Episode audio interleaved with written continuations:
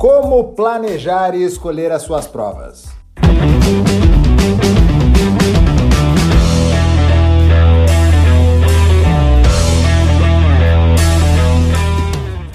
Fala pessoal, aqui é Karen Rios. E eu sou o Rodrigo Constantino. E esse é mais um episódio do Café Corrida, o podcast da Golfit Assessoria Esportiva. Então hoje estamos aqui, eu e o Rodrigo. Elenco somente, reduzido, né? Elenco reduzido hoje para a gravação de mais um episódio.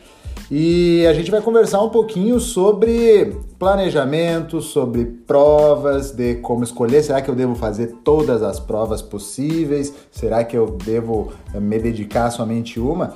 Então fica aí com a gente que a gente vai conversar bastante sobre isso. E a gente vai começar com o primeiro ponto aqui que o Rodrigo vai trazer para nós aí, que é por que, que é importante planejar. Será que é importante, Rodrigo?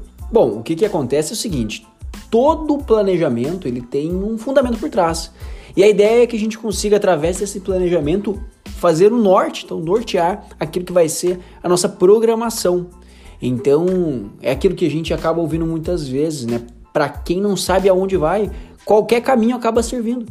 E se a gente não tem um planejamento, a gente não tem uma prova-alvo, a gente não tem de fato algo com que se agarrar, a nossa programação acaba ficando prejudicada, porque a gente não sabe quando que a gente precisa então obter melhores valores de desempenho e tudo mais. Por isso que programar é importante, por isso que se planejar é importante, e entender a sua prova-alvo, entender aquela prova que você vai querer executar, escolhê-la com, com cautela, escolhê-la com carinho, é muito importante. Certo. E a gente vem aqui conversar então sobre eleger as provas principais.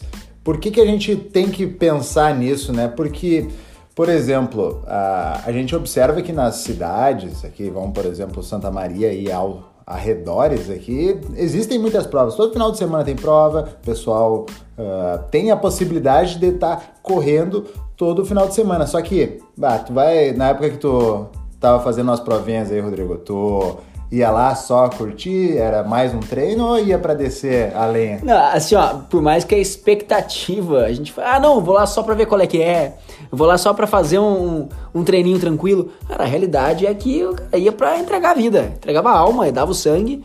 E isso acaba às vezes prejudicando um pouco a programação, né, cara? Exato, e dentro daquilo que o Rodrigo comentou ali, que é programação, tu ficar dando estímulos máximos, uh, muitas vezes acaba podendo prejudicar aquilo que a gente almeja mais à frente. Então, um exemplo aí, o pessoal que você preparou para a meia de Porto Alegre ou para a maratona de Porto Alegre ali, teve uma preparação, todo um ciclo de treinamento voltado a isso. Claro que podendo ter provas uh, por trás disso daí como preparação, mas tu tá ali perto e daí tu vai faz uma prova lá 100% que não tem muito a ver com a tua preparação, pode complicar e até te prejudicar. Então, tu eleger as tuas provas principais, não quer dizer que só precisa ser uma prova, mas as principais que vão te ajudar naquela maior, no teu objetivo maior, que é seja melhorar numa distância específica ou atingir uma distância específica, vou fazer meu primeiro 5 km, meu primeiro 10, 21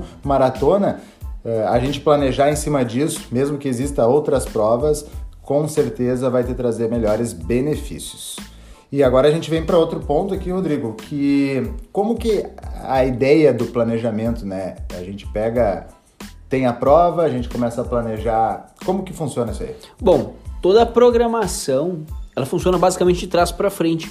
Quando a gente vai planejar alguma coisa, vai periodizar um treinamento, a gente pega a nossa data limite, a nossa data alvo, e começa a planejar pensando naquela data até a data atual, de trás para frente, para a gente poder primeiro identificar quantas semanas, quantos dias, quantos meses a gente tem disponível para poder executar esse treinamento alvo depois, para a gente pensar como a gente pode dividir da melhor forma possível, pensando naquilo que são as nossas diretrizes de organização de treinamento. Então, cada treinador, cada assessoria vai ter uma diretriz diferente, algo que mais gosta, algo que entende que faz com que o treinamento seja potencializado. E com isso a gente precisa sempre olhar lá na frente e fazer, rebobinar a fita, né? Fazer trás para frente para poder entender quanto a gente tem disponível.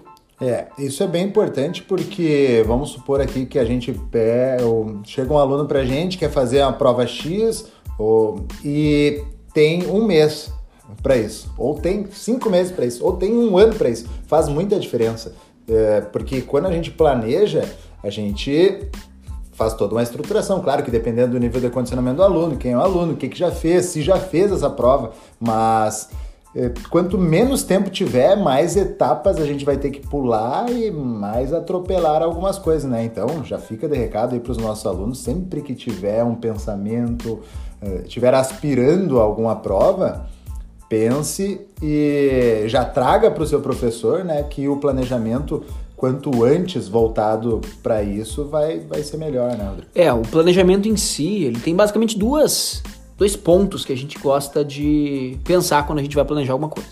Primeiro é potencializar, maximizar aquilo que serão os ganhos do aluno. Depois, a gente tem que pensar em minimizar os riscos.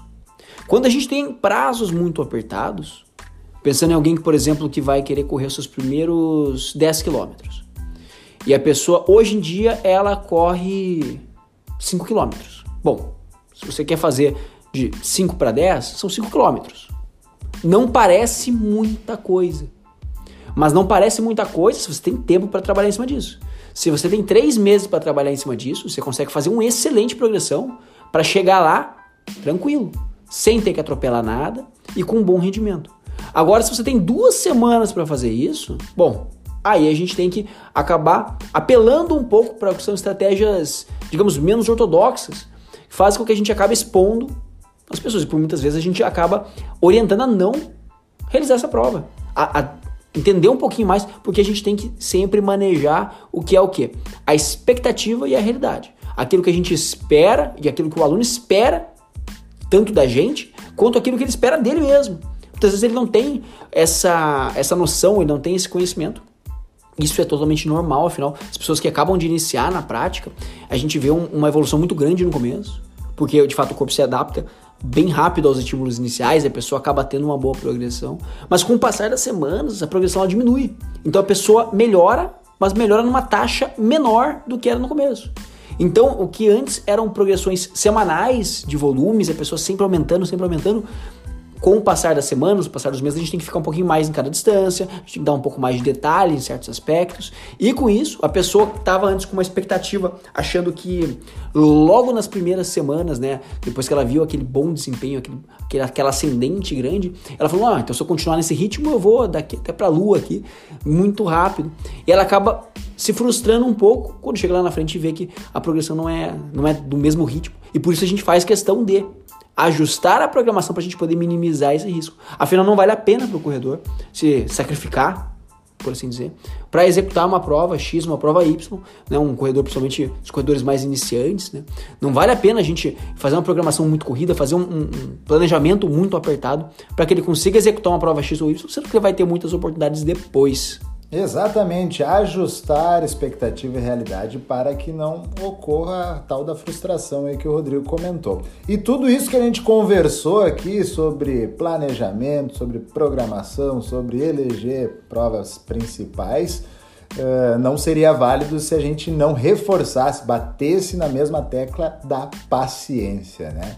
A paciência ela acaba sendo muito importante porque é, é normal a gente querer pular algumas etapas. Então, se eu, ah, eu quero fazer meus 5 quilômetros para baixo de 20 minutos, eu já quero para ontem, né? Só que a gente precisa fortalecer algumas estruturas, a gente precisa ter carga de treino para chegar e, e, conseguir fazer.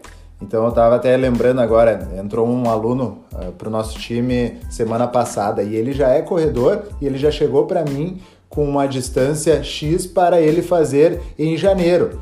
E ele já estava fazendo um volume que, inclusive, é, eu julgo um pouco a mais do que o necessário para o que ele quer, principalmente agora que está começando, está criando uma base. Então, eu já conversei com ele que ele vai ter que ter paciência, que ele vai ter que entender que é aos poucos que a gente vai crescendo, mas nesses poucos vamos ter maiores chances de chegar lá com é, conseguindo fazer da forma mais tranquila, com menos chances de lesão, com, com um desempenho melhor, né, Rodrigo? Isso. Quando a gente pensa em paciência, a gente consegue elencar talvez ela como a virtude principal daqueles que têm resultados sólidos, porque além claro, duradouros. Da, isso, porque além claro da disciplina, isso todo mundo já sabe. Isso a gente fala muito, isso todo mundo tá falando, né? Sobre ter disciplina, sobre não faltar os treinos, sobre acordar cedo, sobre se alimentar bem. Eh, todo mundo tá falando sobre isso. Mas o que muita pouca gente fala, né? Muitas poucas pessoas falam, é sobre paciência, sobre